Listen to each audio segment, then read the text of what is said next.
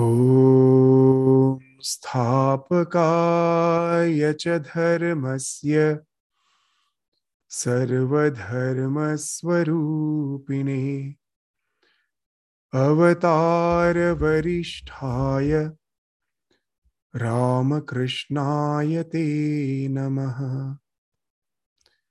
वसुदेवसुतं देवं कंसचानूरमर्दनं देवकी परमानन्दम्। कृष्णं वंदे जगद्गुरुम्।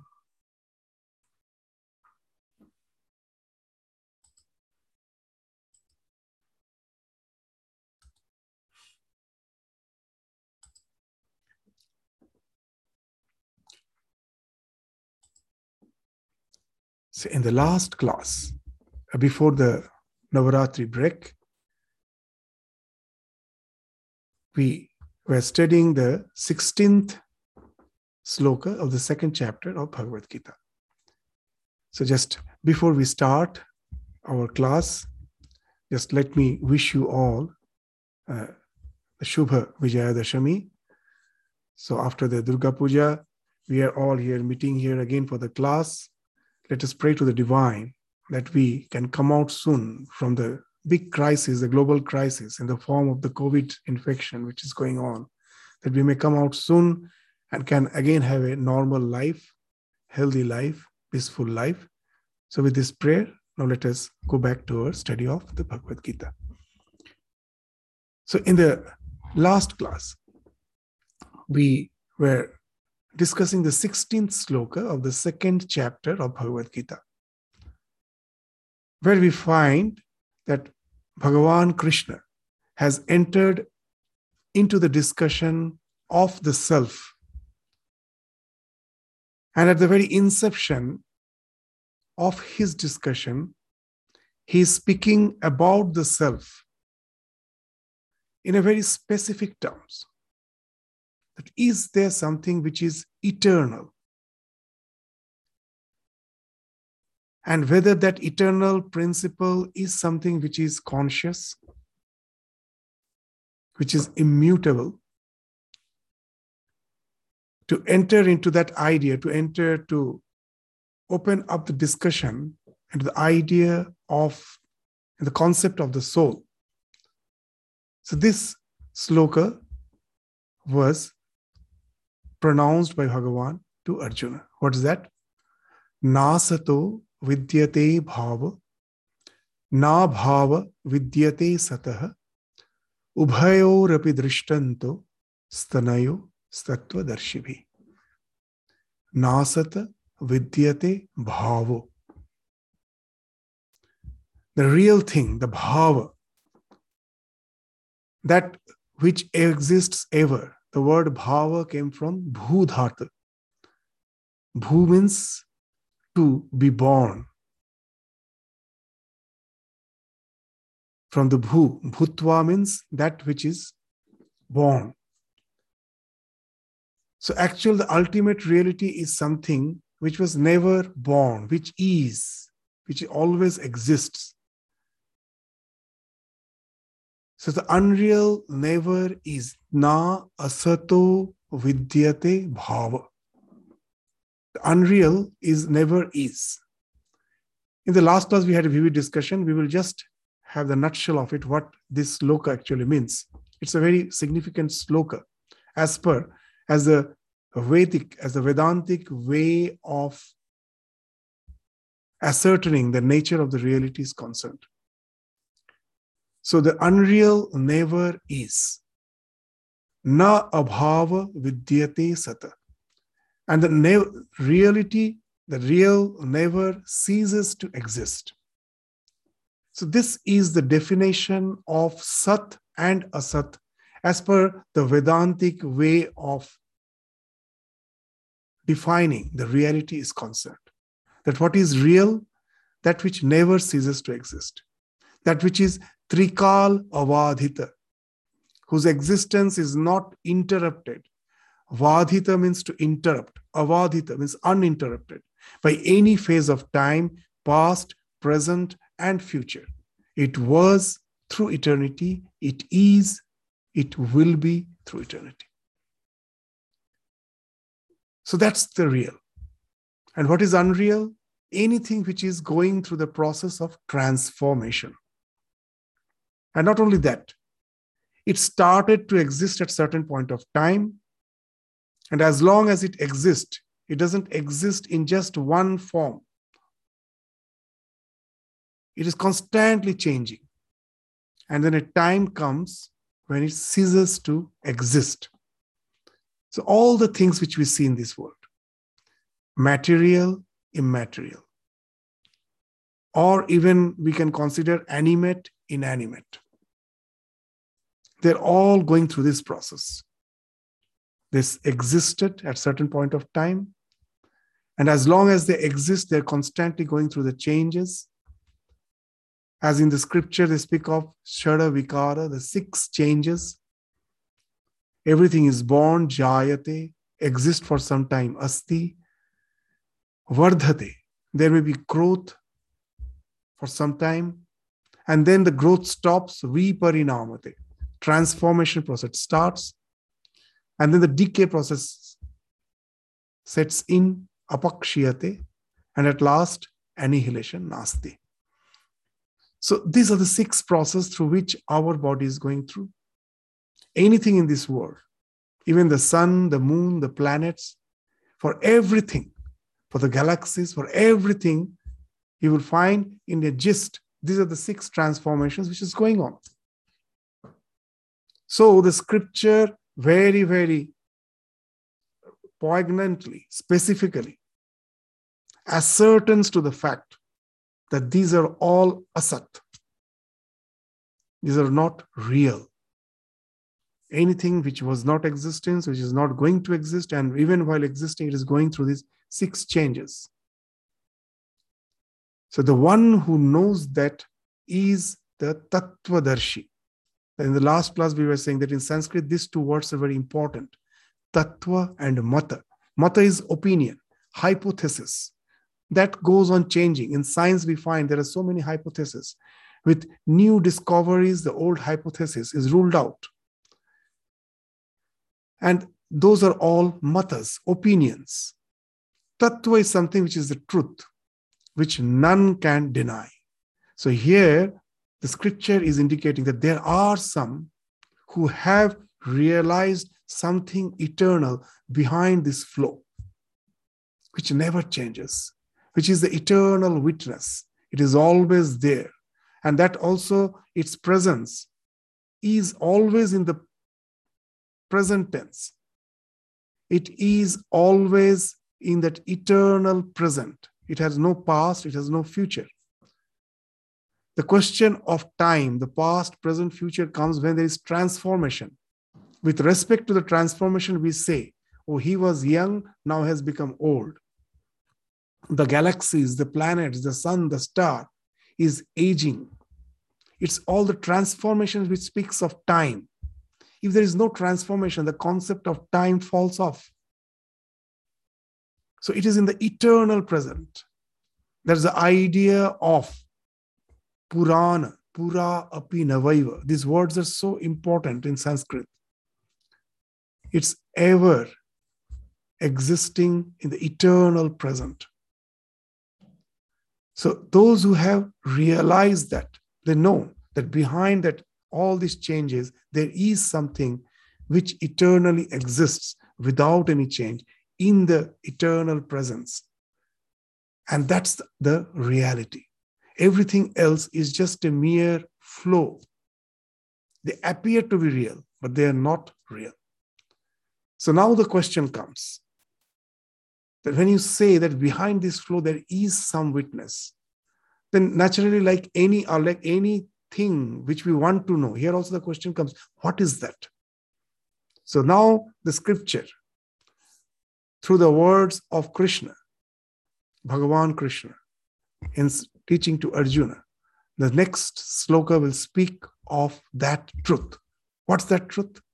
Let us read the sloka and go to the discussion then what is that which is always real? It's the 17th sloka of the second chapter. Avinashi tu tadvidhi yena sarvamidam tatam vinasham syasya na kaschit kartum arhati. Avinashi tu tadvidhi yena sarvamidam tatam. So the second phrase, yena sarvamidam tatam, that by which everything else is pervaded.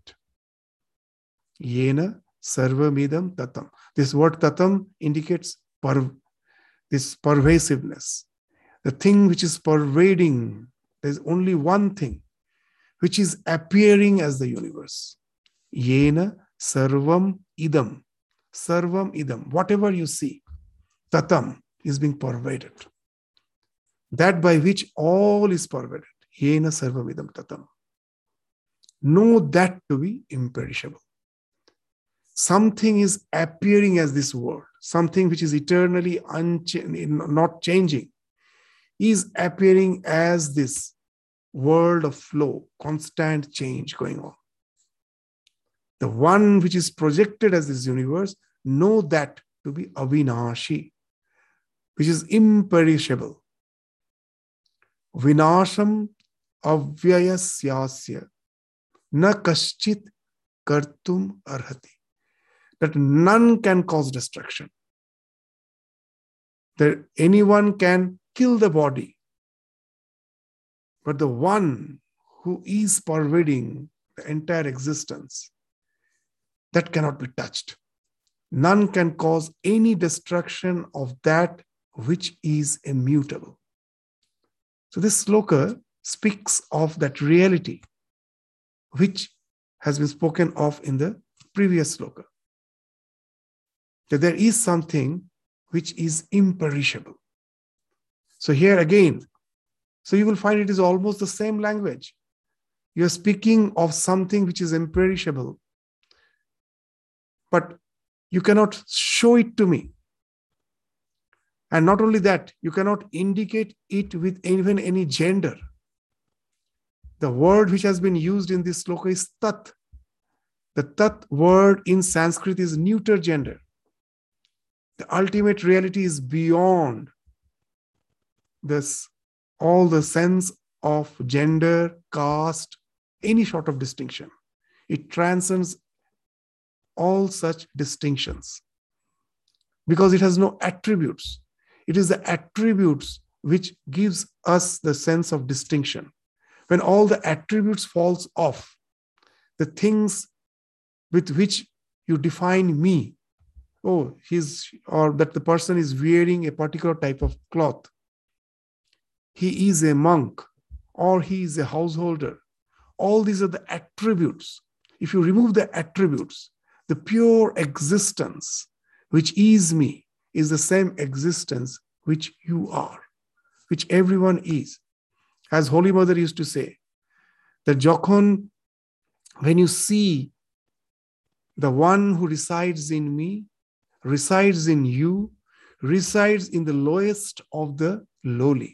ওই দুলে বাগদির মধ্যেও যিনি তোমার তোমার মধ্যে যিনি আমার মধ্যে যিনি ওই দুলে বাগদির মধ্যেও যিনি তখন জানবে জ্ঞান হয়েছে so when you know that you are a Tattvadarshi, when you can realize the essence which is you, the same essence which is me, the same essence which is in the lowest of the lowly, know only know it for certain. That's when you can speak of Tattvadarshana, that you have realized the truth. So here that's the thing which has been spoken of.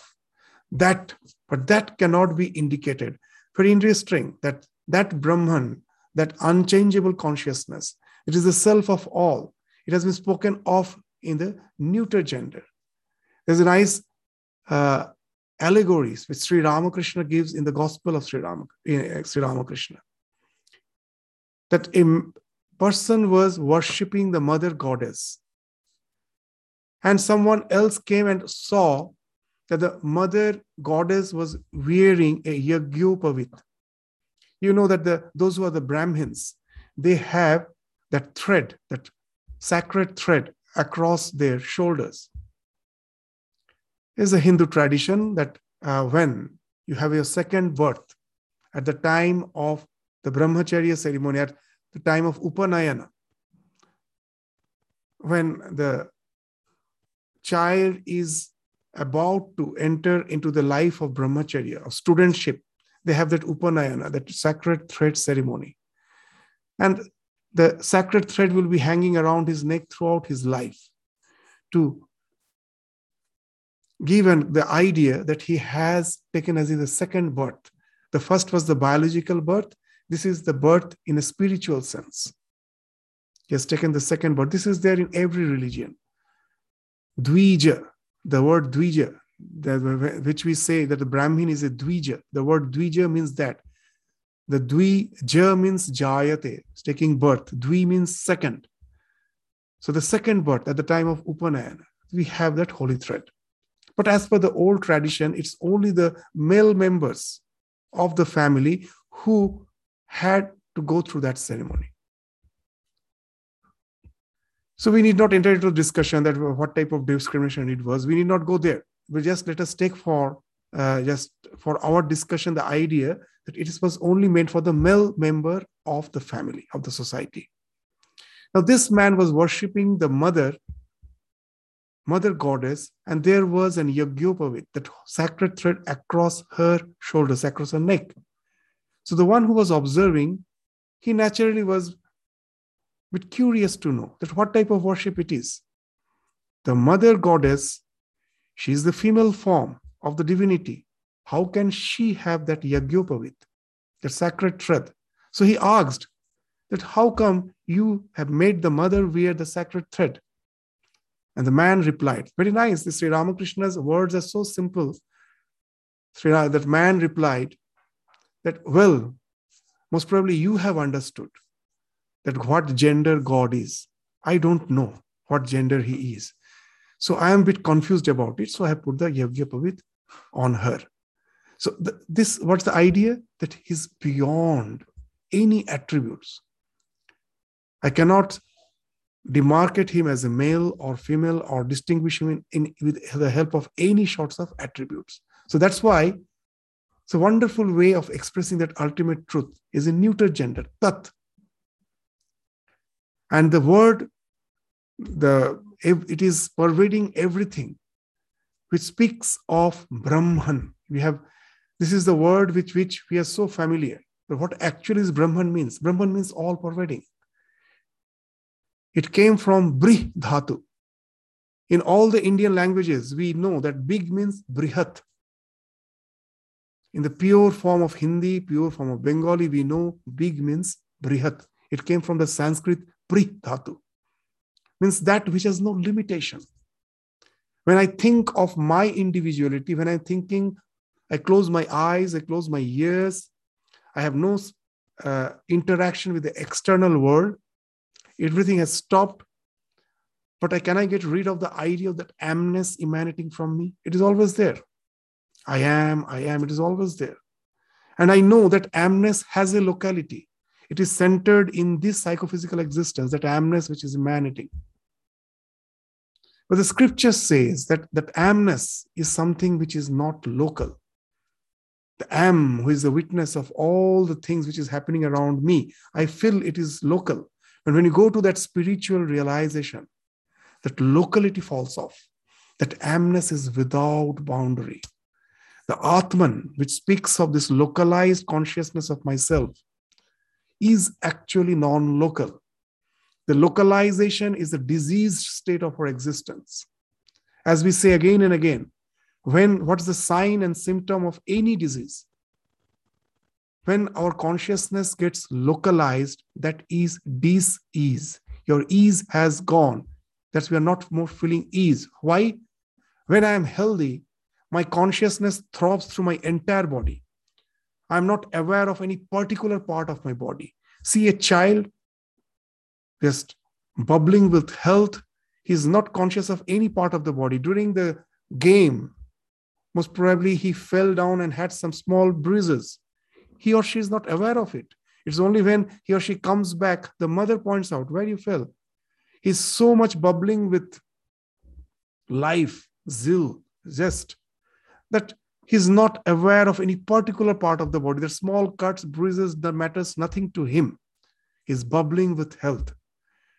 When we say we are diseased, as we start growing old, suddenly we find the consciousness, the amness which was pervading my entire body is getting more and more localized. Oh, I have a chest pain. The consciousness which was supposed to pervade your entire body is now getting localized to your chest. I have a stomach ache. I have a headache. I have a knee ache. So the first sign of disease, disease means your ease has gone. What? Your consciousness gets localized. In spiritual sense, we are all diseased. Why?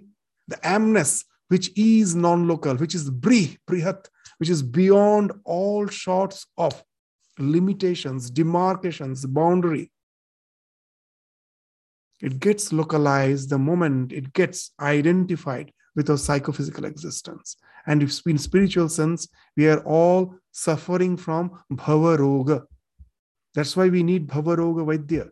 The Krishna has to come down to instruct us, the vaidya, the doctor of the disease called worldliness. He comes down to instruct us in a way where we are aware first we are aware of the disease and then we can come out of the disease state of existence by again relating to that dimension of existence which is beyond all locality and that is the brahman that is the thing which is sarvam idam tatam which is all pervading and what is it is pervading what? The, all the things which is pervading are not the ultimate truth. They're constantly changing. Yena sarvamidam This yena is the thing which is asat. The world of name and form, whatever I see, the name and form is asat. As very nicely in Chandogya Upanishad, we will find it is mentioned that what that with clay. So many things are made the pot, maybe some toys. It has so many names and forms. I call, call a tumbler a tumbler, a clay tumbler a tumbler, a clay plate a plate. The toy is a toy.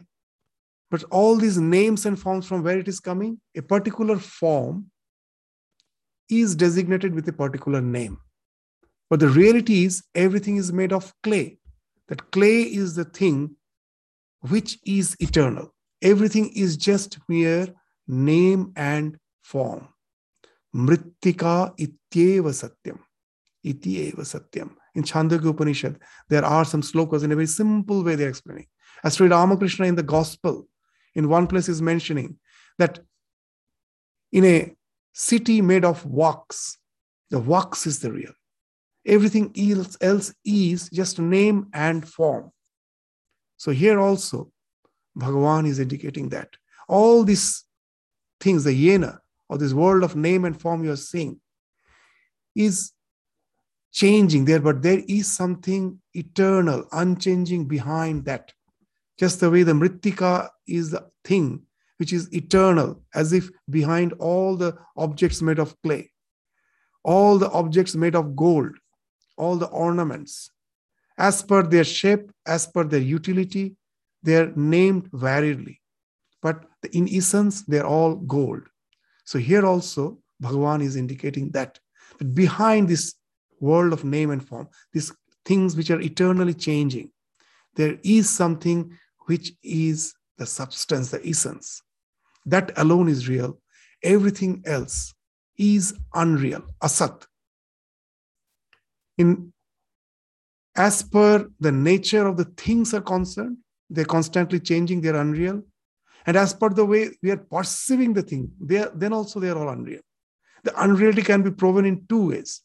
If you take the object to any object as a reality, then as per the definition, that which never changes is real, that which is changing is unreal. Now we will find anything is going through change. So, as per the objective reality is concerned, it is unreal. There's another way to understand that it is unreal. even from psychological point of view, in, from the po- point of view of our perception. If I ask when you see a red flower, I ask, is it real? You say, yes, it's real. And I say, how is it real? I see it. What I see, it cannot be unreal, as simply as that. But a wonderful thing in Vedanta, this, this idea of everything is name and form. It's not real, it's just the map of reality. Thousands of years back, this truth, at present, science has started ascertaining that the universe which we see, we are constantly hallucinating. The thing which we say as real is not real, it is a consensus reality. Consensus means we all consent that it is real. Why we consent? Because we are all hallucinating in the same way. The way you hallucinate, the same way I hallucinate. All are hallucinating the same way, and so we give the vote. Yes, this is real. If someone, because of some mental aberration, sees it in a different way, we will say, oh, schizophrenic. We say he's diseased. Actually, we are all schizophrenic. But we are all schizophrenic in the same way. And that's why what we see has become real for us. But it is not real. You'll say, how come? This is the wonder of Vedanta, which they have discovered thousands of years back, which modern science have started claiming. That's why Swami Vivekananda used to say a very interesting thing that when someone asked that what is the future of Vedanta, of religion, he told that we encourage the development of science. The more the science progress, the foundation of Vedanta, you will find it's getting stronger. All the so called superstitions, they're falling off.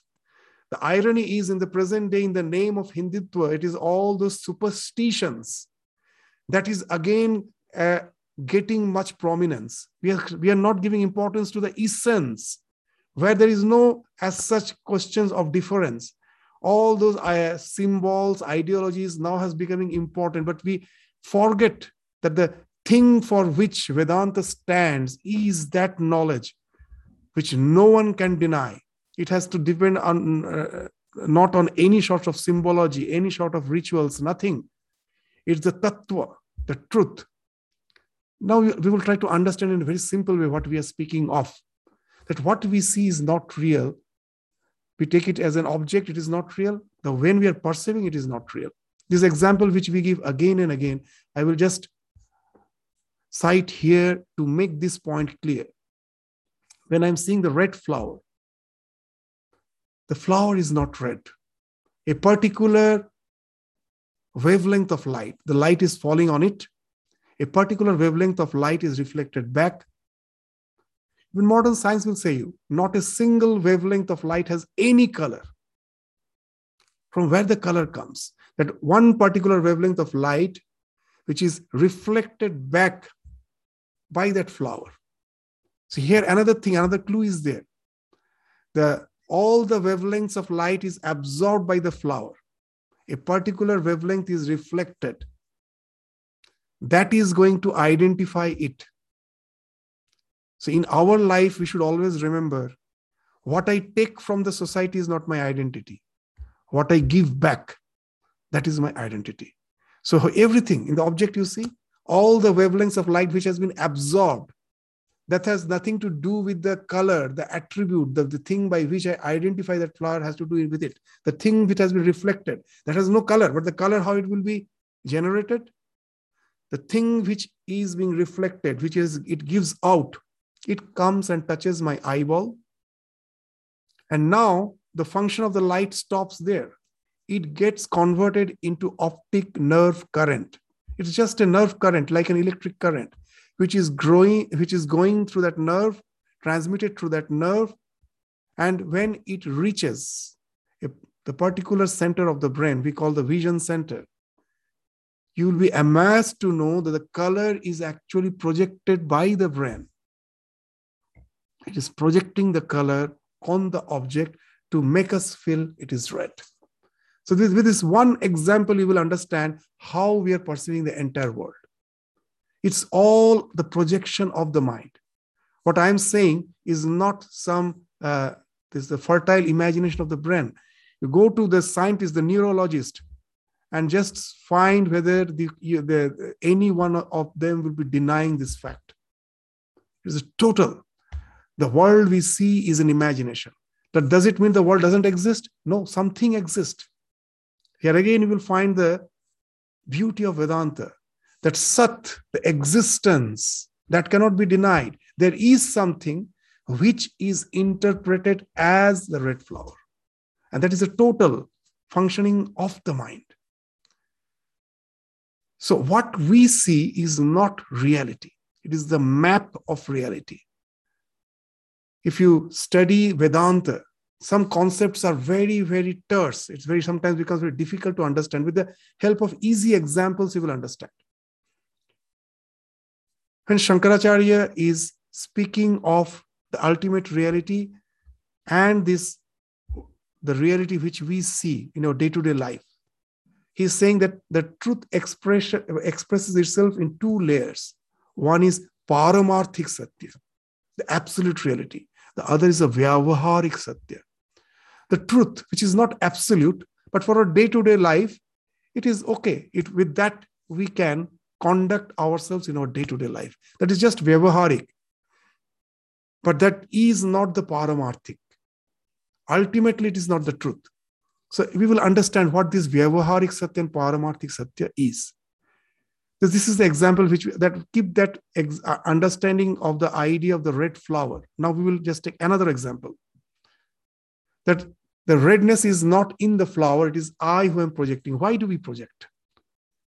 Otherwise, we cannot work in this world if the mind was not built in that way. Just to give an example, I go out to find out the network of roads in the Melbourne city. And then I come back and draw a map. What I do, I draw the freeway, and there are some merging roads and there are some exits. Now, for my own convenience, Vyavaharika Satya, just see there's difference. In, in truth, all the roads look alike the merging road, the freeway, the exit all are the same metal roads.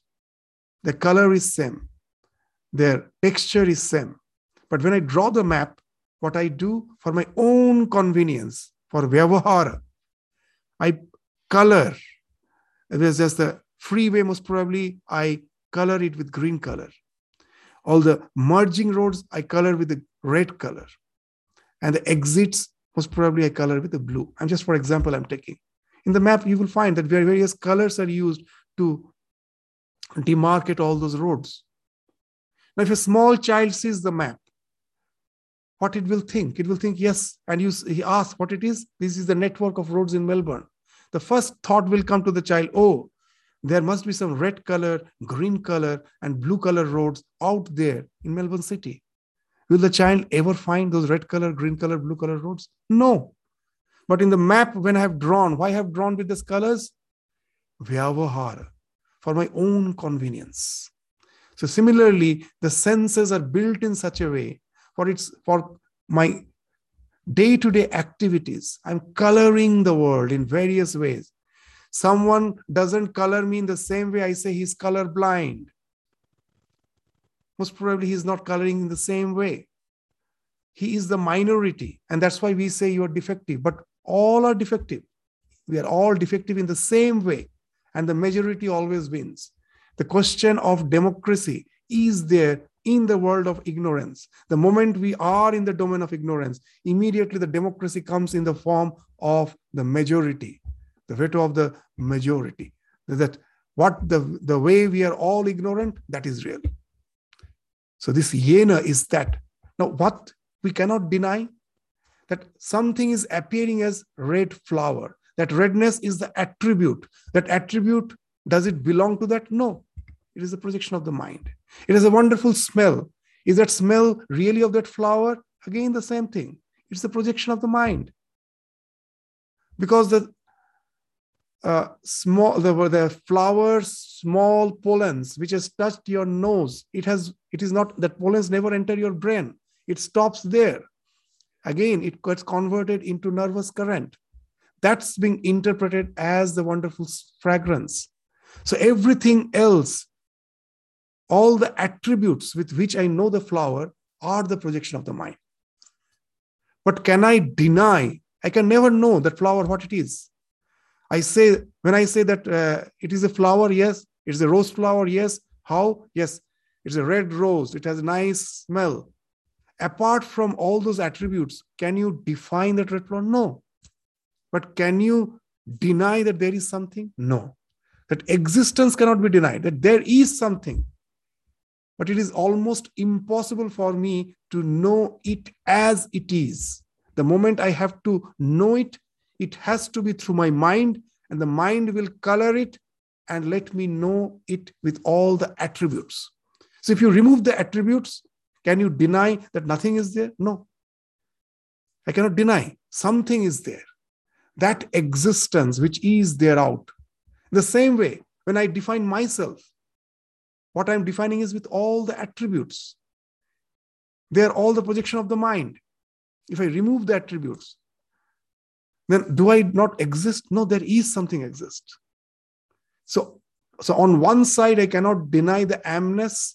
On the other side, I cannot deny the isness. So this amness and isness is the Sat, is the reality. And the Vedanta asserts that's the thing which is the eternal conscious principle appearing as the world. Everything else are the attributes, the projections of the mind. There are so many wonderful stories, you know, that which explains this idea. Even in Buddhism, this idea is wonderfully explained. One of the cousins of Buddha, Aniruddha, is a nice story in Buddhism to explain this idea that the world which we see in Buddhism, it is called subjective idealism, is the projection of the mind. The idea very nicely is explained in one of the stories in Buddhism. Aniruddha, one of the cousins of Buddha, he was born with a boon because of some past good deeds that any material things he desires, it has to materialize. He should get it. Satya Sankalpa. Whatever he desires, that immediately he will get it. So now, as a royal prince, he was one day playing with other royal children. And in the process of the game, they started to have a sort of gambling. Children's gambling, you know what with what they will gamble. They have no money. So the mothers, as in the morning, they when they came out from the palace, mother knew that these children will be playing throughout the day, they will be hungry. So they were all provided with tiffin box with food. Now these children have nothing apart from this food. So they started gambling with the food. Okay, if I lose, I will give you one bread. If you lose, you have to give me one bread. So in the process of the game, Aniruddha started losing. And in no time, the pile of bread which was in the lunchbox was exhausted. So Aniruddha, being the royal prince, always attended by the servant, he ordered the servant, go back to my mother and get back a pile, these piles of breads. Just take this tiffin box, lunch box, and bring a pile of breads. When the servant goes back, the mother thinks most probably the child is very hungry today. So she is quite happy. Okay, it's good. She, he's hungry, let him have. So again, she packs the lunch box with a pile of breads. The servant comes back. The game goes on. Aniruddha is so much hooked up with the game. Again, he starts go on, starts gambling and loses again. The second pile of bread is also over. And now he is exhausted. He's a bit hungry, really hungry, but nothing to eat. He has lost all the breads. So now again he orders the servant go back, bring another pile of bread. But this time the mother understands something wrong. The child cannot eat so much. They must be they, having some sort of mischief. So the mother gives back the empty lunch box to the servant and says, Go back to my child and say him, No bread. Enough, no bread. So, what to do? The servant was carrying the empty lunch box. Now, when he was carrying the empty lunch box back, now all the devatas, they were very much anxious because Aniruddha was born with a boon that whatever material things he desires has to be fulfilled. Now he is in need of bread. How can there be no bread? So all the devas, they conspire. How? The servant doesn't know. Somehow they manage to fill the lunch box. After all, they're devas with piles of the divine bread, wonderful, uh, this divine flavor, taste, this bread, they piled it. It's very interesting. We will come to it. First, let us finish the story. The, the word Deva is the catch point here. The Devas filled the lunch box with all those piles of bread. And the servant, as was ordered, goes back and gives that lunch box with the piles of, he doesn't know that it is already filled with the divine bread, and that he knows it is empty. So he gives it to the child as he was ordered and says, No bread. The child opens and finds these piles of celestial bread. It's so tasty. He finishes it off very quickly. He was so hungry. And now he was has developed a craving for the second uh, serve. So now he orders the servant, go back to my mother and ask her not to give any other bread. She should again pack this lunch box with no bread. The no bread is a substance for Aniruddha. That no bread, wonderful tasty. How it has become the tasty? It is the devas who conspired to fill the empty lunch box with that celestial bread. Now, the word deva is the catch point. The word deva means celestial beings in Sanskrit. The word deva also means the indriyas, the eyes, the ears, the nose, the touch, the taste, the tongue. Why they are called devas? The word deva came from div dhatu. Div means to illumine. Divasa. Divasa means the daytime when it is all illumined from div, illumination. Div speaks of illumination. Divya. In Sanskrit, divya means illumined. So from div dhatu, the word devata came. So as the so-called the celestial beings are having a very subtle body, they are full of illumination. They are called devata. And again, the indriyas, they illumine the world which I see. It is these indriyas that are illuminating. But these indriyas, how they are illuminating, illuminating the world?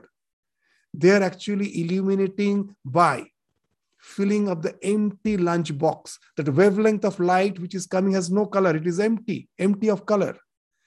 It is the indriyas. The mind is the sixth indriya. The, they all conspiringly fill the lunch box, that empty lunch box, that wavelength of light which has no color, with all color, with taste, with smell. And it becomes a reality for me, for you, for everyone. And like Aniruddha, we crave for that no bread. And that's what is being spoken of in our literature as asat, as simple as that.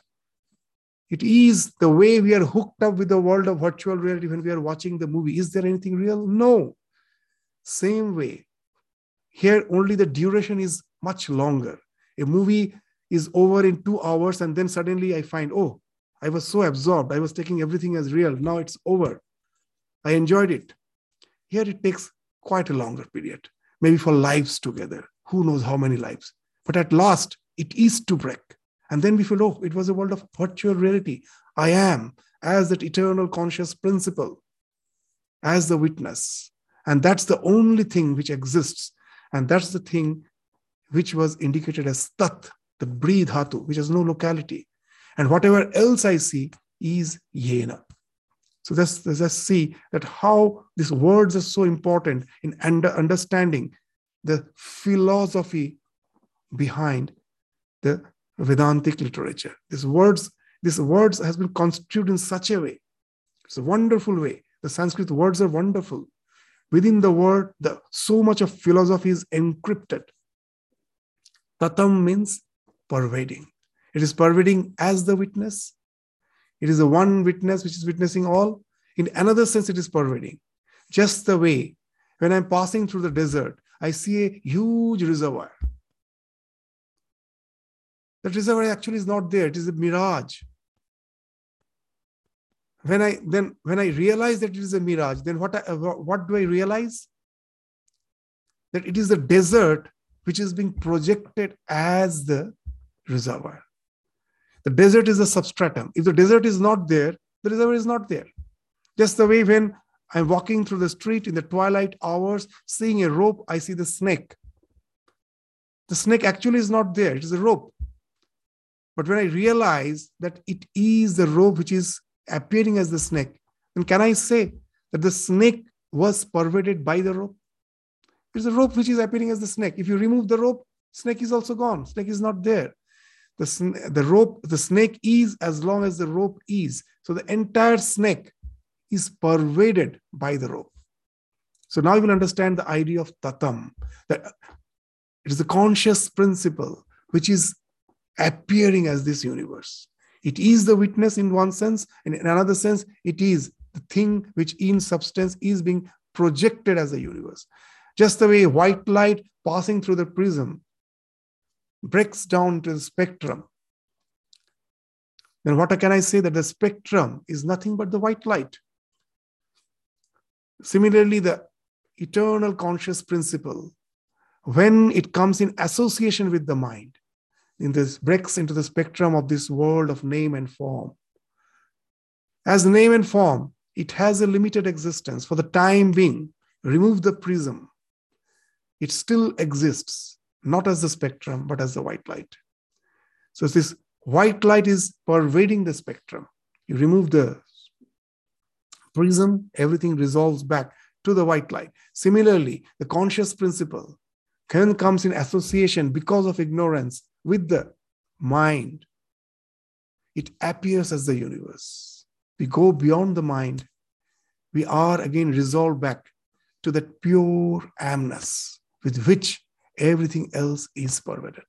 That pure amness is the thing which is real. Here, the Lord is asserting as the Bhagavan. The scriptures, what's the use of the scripture? To make us aware of the reality which can never be realized through the sunset plus, uh, plane of our existence.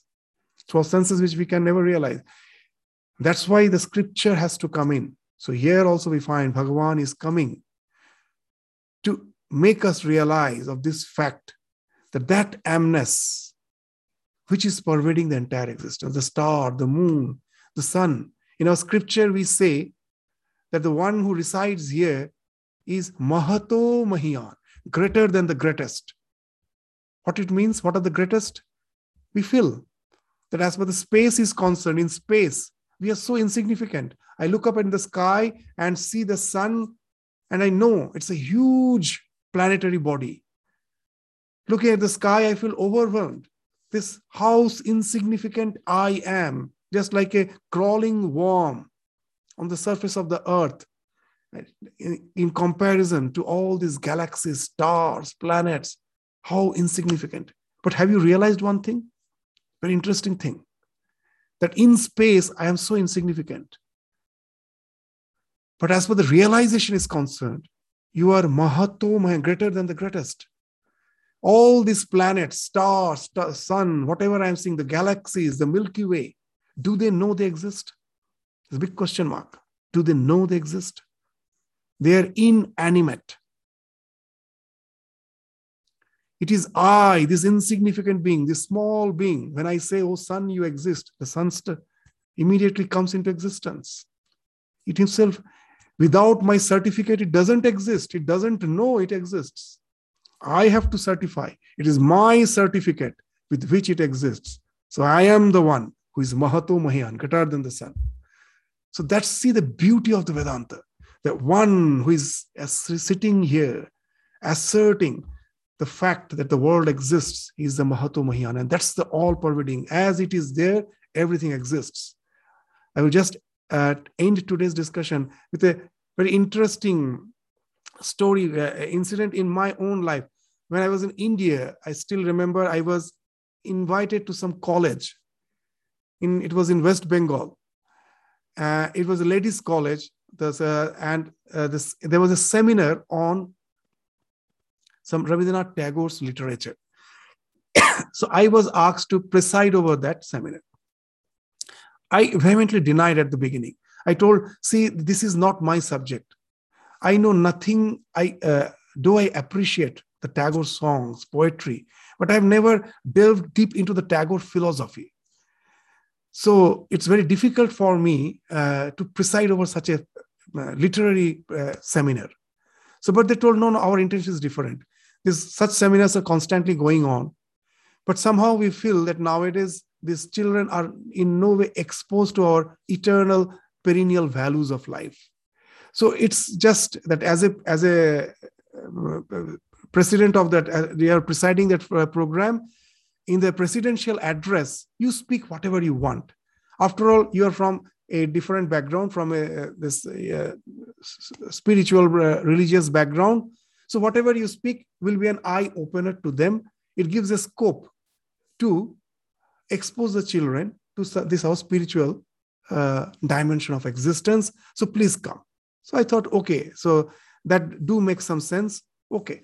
So, but very interesting. After that, you know, the, the a research paper was read for one and a half hours. And now you can find that it's it's a common experience. We get total so much saturated with all those abstruse ideas. And when the main speaker who was reading his thesis, he was a professor, his he just closed his thesis paper and was coming back. Immediately i saw that the entire auditorium this was getting empty. All were moving out.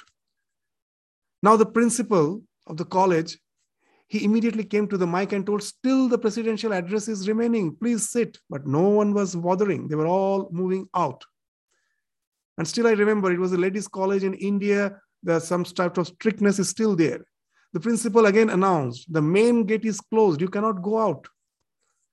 But they were not bothered. They somehow wanted to be out of the auditorium. At least, even if they cannot go out, they want to be, they want some fresh air. So at last, he felt very embarrassed and told uh, the Swamiji what to do. See, they are not listening. Uh, but please, whoever is there, you address and let us finish the program. I still remember I went to the, the podium and i was still i was just seeing that all the girls coming out and just looking at them i just told well well you're all going out. Uh, just one question i ask you.